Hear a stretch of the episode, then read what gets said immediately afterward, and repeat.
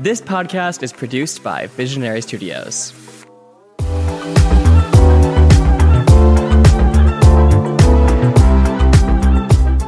Hey everyone, I'm Mitchell Rail. And I'm Wade Clausen. Welcome back to Let's Unpack That.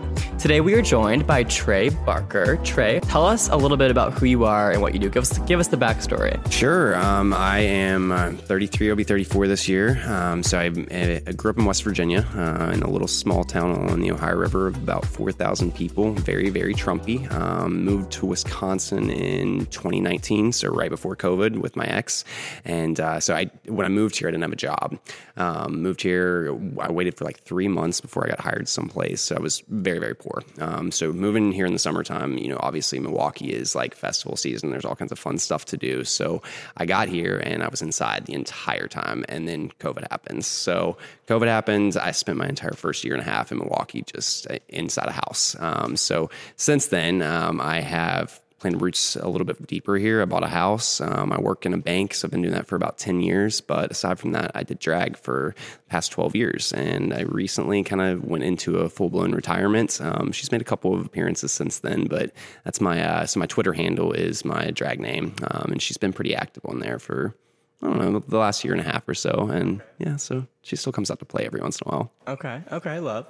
So let's like slowly go through all of that. Sure. So let's start with West Virginia. Okay. Yeah. Tell us a little bit about what it is like growing up and living and coming into yourself as a gay individual in such a more conservative Republican area of the country. Absolutely. And it was uh, kind of to, to preface with that too is uh, I was really involved in church growing up. So my uh, my parents raised me Episcopalian, which is like diet Catholic, right? Um, but my grandparents were Baptists. So as I got older, my grandmother started taking me to a Baptist church, and I got really really involved to the point where I came back from church camp one summer when I was a sophomore in high school, and I said I stood up in front of the entire congregation at church, and I said I feel called to go into youth ministry as a youth pastor. So from that point on, my church started grooming me to be a not grooming like they like oh. to call us, but uh, they started grooming me to be a preacher. Um, I was giving sermons. Kind of see it. I felt a certain way about um, this relationship that I thought I'd established with, you know, this God that I believed in, and mm-hmm. I really kind of ran with it. And I, I, realized when I got to college that things were not going to work out the way I had anticipated. So to that, I actually didn't come out until I was 22. Okay. Um, so I was 22 when I first started the process, and it was slow too. So I was telling like a few friends here and there. I waited until I think 20, 2009. I moved to Pittsburgh, and when I came back from Christmas, I told my mom. And then I waited another six months to tell my dad, and then it was just full blown rainbow flags everywhere out of the closet after that. So, really? Yeah. So yeah. when you were prior to coming out, when you mm-hmm. were in like the church and being prepared to go on to right. being in that position, were you doing things with guys at all, or was it pretty pretty pretty closed up still? Nothing crazy. I didn't have sex until I was 21, I think. That was the first time I had sex with a guy. I have had sex with two girls, but only twice, and I didn't get off either time. So, was, so you, was that just like a one night stand type thing with girls? was it like you were dating them? I did date them um, all the way up until I was probably 23. So even after I came out, I tried to go back to it because I was like, I just had this internal struggle of like, who am I? What, okay. you know, am I gay or am I, you know, bi or whatever it is? Okay. Um, but I'm very, very gay. Did you initially, so. when you came out, were you, did you come out as gay or was just that you were interested in guys? I came out as gay. Okay. Yeah. It was, and then I kind of reverted a little bit and okay. then went back to it. It just wasn't going to work. So. Do you feel like your past experience growing up in West Virginia kind of impacted that that whiplash you experienced? Like, did you feel like you couldn't fully embrace it? For sure. Growing up in the church, um, growing up in a really conservative area, I, my experience was a little more unique because my uncle was in state politics there. So my mother's sister's husband, um, okay. who was a very active part of my childhood, he was a uh, House delegate member for the state of West Virginia, and moved on to the state senate, and he retired as the chief of staff to the governor. So very, very heavily involved in politics, and mm-hmm. he was also a pastor. So my parents had this constant influence of him in our lives, and then directly impacted me. Um, so I think when when I, when I first came out to my mom, the first thing she did was she started crying. She's like, "I'm just so afraid you're going to get AIDS and die." And but that was her experience mm-hmm. with gay culture. She you know went to college in the early 80s, so she saw the AIDS epidemic and how that happened. She was so fearful for her child.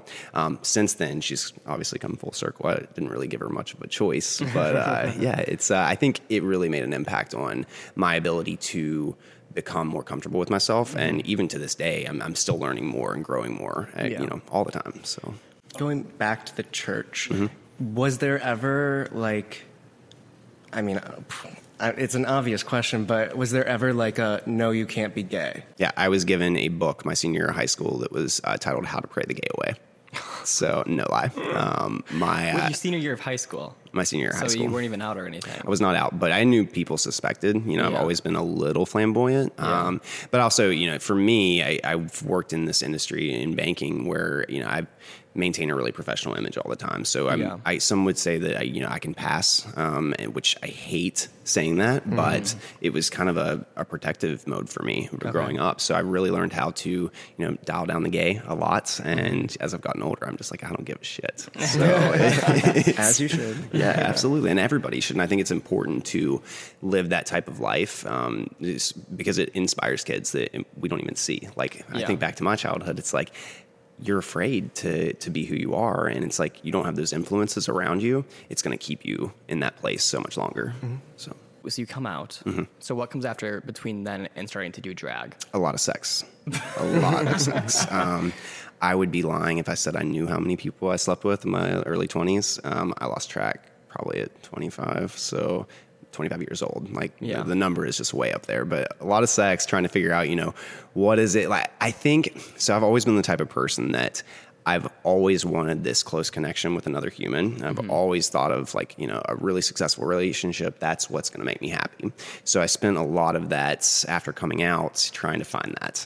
Um, and in the, in, during the course of that process, I, um, wasn't taking care of myself. I wasn't, you know, allowing myself to grow more and more. So I, uh, I got into drag early though. Um, it was, God, I was 24 in drag the first time. And, uh, but yeah, in between that, it was a lot of experimentation, trying to figure out, you know, what is acceptable as a gay person, what's not, you know, it was a whole new world for me. Yeah. Um, I lived in a very straight culture uh, prior to that. So uh, moving to Pittsburgh from West Virginia, I was there for about a year um, to go to art school. And moving there was really where things started to change. And I started becoming more comfortable and experimenting. And that's, that's when drag occurred.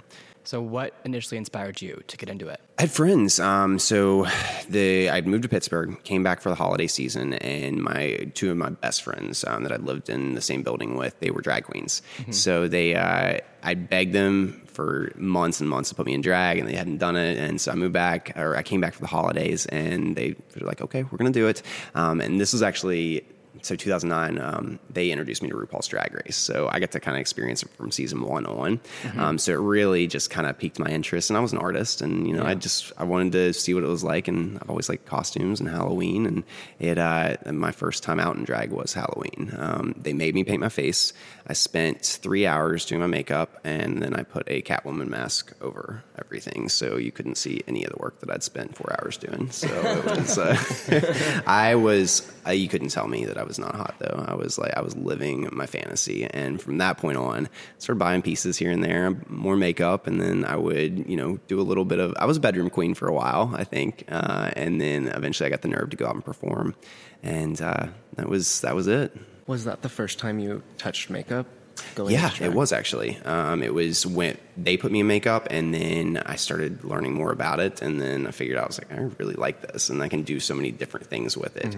Um, so yeah, and makeup, I just developed this affinity for it um, over the course of the next few years, and I just I still love it. I, I don't play with it nearly as much as I used to, but I, I do love it. How does the your drag persona or character, whatever you want to say, of of Jemma? That's your Jemma Stone, correct? Yeah, that- correct. How does that character develop? Does that just like come to be naturally, or was it a process of discovering her, or what was that like? Definitely a Explain process. Um, Jemma, when she first started out, I had this idea that I wanted to be a sexy housewife because I was married at the time. Um, so I was like, this makes sense. But, uh, you know, I was only 26 years old when I was on a house cast. So I was like, this is who she's going to be. She's going to be this like prim and proper housewife. And then I, lo and behold, I was like performing like Pussycat Dolls or whatever. So it was like it didn't make a whole lot of sense. So over the course of the next couple years, and when I moved to Milwaukee, that's when she really kind of came full circle. Um, Jim is stupid. I mean, she is just she doesn't care what people think about her. Um, she is you tell her to do something, no matter what it is, she's probably going to do it. So just watch out what you ask her to do. Um, I, I just really enjoy uh, making fun of myself, um, and I think Jemma has brought that out in me more. Um, and it makes you it makes you more comfortable um, around different groups of people and it allows you to kind of share your own experiences um, by taking that persona on and just doing whatever the fuck you want to do, you know? Like, For those on the outside who maybe aren't even a part of the gay community mm-hmm. and don't really understand drag, they, sure. see, they see stuff in the headlines and they're like, oh, drag queens are must be bad. Do you just want to like shed light a little bit on what the community was like for you and what how how would you kind of describe it to those on the outside? Sure. You know, I came up in West Virginia drag, so you know it's very very different. It's very pageant drag. Um, I had and to that effect, I I don't have a drag mother, right? And so I do have one particular person who played a huge influence on my drag um, experience, and she is a trans woman. So one of the very first trans people I ever met and developed a relationship with. That piece there is what really made me more passionate about doing drag because I realized that we're all in this community and we're all totally different from one another. And gay men, more often than not, take the uh, they take the spotlight from a lot of people. So I was seeing that I could incorporate my myself as a cisgendered man into this community and, and really just learn a lot from them. Um, and you know, so I got a really unique experience that I think a lot of people that started drag where I did didn't. Um, so there, it was like you know, I'm, I'm trying to figure out who my drag persona is, and, you know, what she's going to stand for, and, you know, what her fashion sense is going to be, and what kind of numbers she likes to perform. And it, it was harder there because it's so dialed back. Um, so when I moved here, it was like I can do whatever I want, um, and people were they're going to live for it. So, and I started performing at Dick's when I moved to Milwaukee. So that was kind of where I fell into, and the queens there were weird. You know, they would do whatever they wanted to, and then I got to know more uh, Wisconsin queens, some Chicago queens, and I saw that Midwest drag is like it's so totally different, and you can get away with so much more here. So that was a yeah, it was a really unique um, transition from what I'd been used to doing to coming here. So what's the difference between West Virginia drag and Midwest? Um, I think that there's just a lot more flexibility with what you can do because we have one, we have more people here. You know, Milwaukee alone is roughly the same size of the entire state of West Virginia, so you have a little bit more culture. um, so I think you just have a more well-rounded group of people that are. Um, that are interested in seeing different things, right? Mm-hmm. So it's uh, that was the fun part for me is that I could you know appeal to a much wider audience than what I could have before. What was that initial transition like in kind of that those first few no months or so in the Milwaukee scene? what was it like to navigate as a new queen? You had experience previously in, yeah. in West Virginia, but you were entering a new community. So like really really cool. I, I, kind of established a little bit of a following on instagram um, mm-hmm. and through social media as jemma and um, i met some uh, drag bloggers that were uh, ran a drag blog they actually live in west virginia but they were had a huge following and they i'm uh, something like 150,000 followers at the time. So I was like, this drag bloggers like were reposting me a lot. And then one day at the bar, they came up to me and were, were like, hey, we own this uh, the drag queendom is who they are and i was like oh my god i thought you guys were like in la or new york or something they're like no we live in like 30 minutes away. Um, but they had actually, I developed a relationship with them and they connected me with a drag blogger in Milwaukee um, when I moved here. So I met somebody as soon as I got here. She introduced me to some local queens, some show directors. So it was a really easy like transition to get a booking. But my first booking was with I don't know if you were here for it, but you remember T Rex, right? No, but you don't remember T Rex? Like well, uh, he was a Chicago drag host. Um, she's no longer around, so there was a lot of stuff that happened with that. But um, they put me into a show for her that I did a uh, a tip spots, and that was my very first gig in Milwaukee. And okay. my costume broke right in the middle of my number, um, and she never wanted to book me again. So was, it was so embarrassing. But um, I just continued to push forward, and I did some really weird numbers that got some attention, and then uh, just kept going with it. So, do you say that like the the scene when you're in these shows is mm-hmm. it kind of the expectation for you to be perfect like if, if there's mess ups is there like a, a no-no against that or is it i think that's all drag yeah. um, but it really the, the performance piece is um, you know we know the golden rule of drag is know your words right yeah so like that's always like on the top of my mind is like i'm not going to go do something unless i know my lip sync um, there is the expectation especially from the audience i think that um, they want to see, you know, it, they want to make it see it look effortless, right? It's not. Uh, it takes a lot of work, and I'm not a dancer, so I have to get more creative, and I have to work a little harder than some people do with mm-hmm. it. Um, so yeah, there's. I think there's the expectation from your audience, um, from fellow entertainers. Um, a lot of times from the show directors and the bar owners. Um, they hold you to a certain standard. So for me, it was always I wanted to make sure that I was putting my best foot forward, and whatever I was presenting was going to be quality and you know it was going to come across well the way I the way I saw it anyways. How did you handle those those standards, or maybe setbacks, Mm-hmm. or maybe negative feedback you may have gotten initially? Like, what did you? How did you process that? negative feedback like i for me it's like i always want to learn and grow Yeah. and get better um, so i would take and a lot of times i think people are afraid especially if you look good in drag they're afraid to tell you you know well, maybe work on this and Yeah. you know change this up. They're afraid to to insert that opinion there. But for me i'm like tell me please let me know what can i do to be better and you know to to be a more well-rounded entertainer. Um, so yeah i mean it's i saw more often than not people um, evading telling you what they thought than actually telling you the truth. Because your friends are always going to you know live for you and drag no matter what. Um, they're never going to tell you what they actually think 'cause they don't want to hurt your feelings. Behind the scenes in the drag community it's you got a lot of people that are working in very close quarters and there can be some drama that pops up every once in a while but i mean really it's it's a true sisterhood i think. If you find yourself in a place where you've got you know these other entertainers that you're working with that you're doing the exact same thing you you all learn this sort of way of working together that um, creates this environment that can be really really good. Um, it can be very negative at times too um, because you've got um, like I said, the politics in, is in drag as well. Um, you've got blatant racism, you know, in that community as well. Um, you've got the idea that trans women, um, some people think they shouldn't be drag queens. Some some trans people think that they shouldn't do drag. It's it's just like it is anywhere else, um, and I think people don't see that aspect of it. Um, but it truly is like one of the most diverse communities I think that we we have in, in the LGBTQ community, um, and it's it has holds such a special place in my heart because I did it for so long, and you know what I learned from it and what I learned about myself. Um, it, it's it's truly unlike any other thing that you'll you'll ever find yourself in. How have you provided a space for those like diverse communities to thrive and drag? Like, did you ever have, the- did you ever were you ever like hosting a show and being able to put together a diverse cast? Is that kind of what you would do? I did. So my, my whole goal, like when I started drag, the very first time I started, I wanted to host a show. I wanted to have a show that was all mine, that I did, that I produced, everything. Um, so I finally got the opportunity this past spring. Uh, you know, a year after I'd kind of taken this hiatus, um, I had a local uh, distillery approach me um, about doing a drag brunch there, and I spent about three months putting the show together. I had a great cast. Um, three of the three of the entertainers from Milwaukee that first gave me my opportunities here, um, and I tried to make sure that I was involving um, everyone that was um, one and giving me an opportunity, and two that was diverse um, in in a cast lineup. Right, um, I was very very. Um, fortunate to find myself in a community of uh, you know diversity that I didn't have in West Virginia because you know West Virginia is ninety eight percent white, Yeah. right? Um, so being able to come here and seeing you know entertainers from different walks of life that have different lived experiences than I do, that was what made me feel more passionate about what I was producing. And so doing the show, putting that together, um, I was able to do that, and I was able to invite people in that um, I felt deserved that spotlight and, and needed to be there. And the show turned out incredibly well. Um, it was so good. Um, we had some sound system issues, but um, you know, for a first time gig at this place, it was Yeah. it was not meant to be a drag venue, but we turned it into that. Amazing. Yeah, it was really I cool. I love So- Mm-hmm. that. So you said that that was after retirement.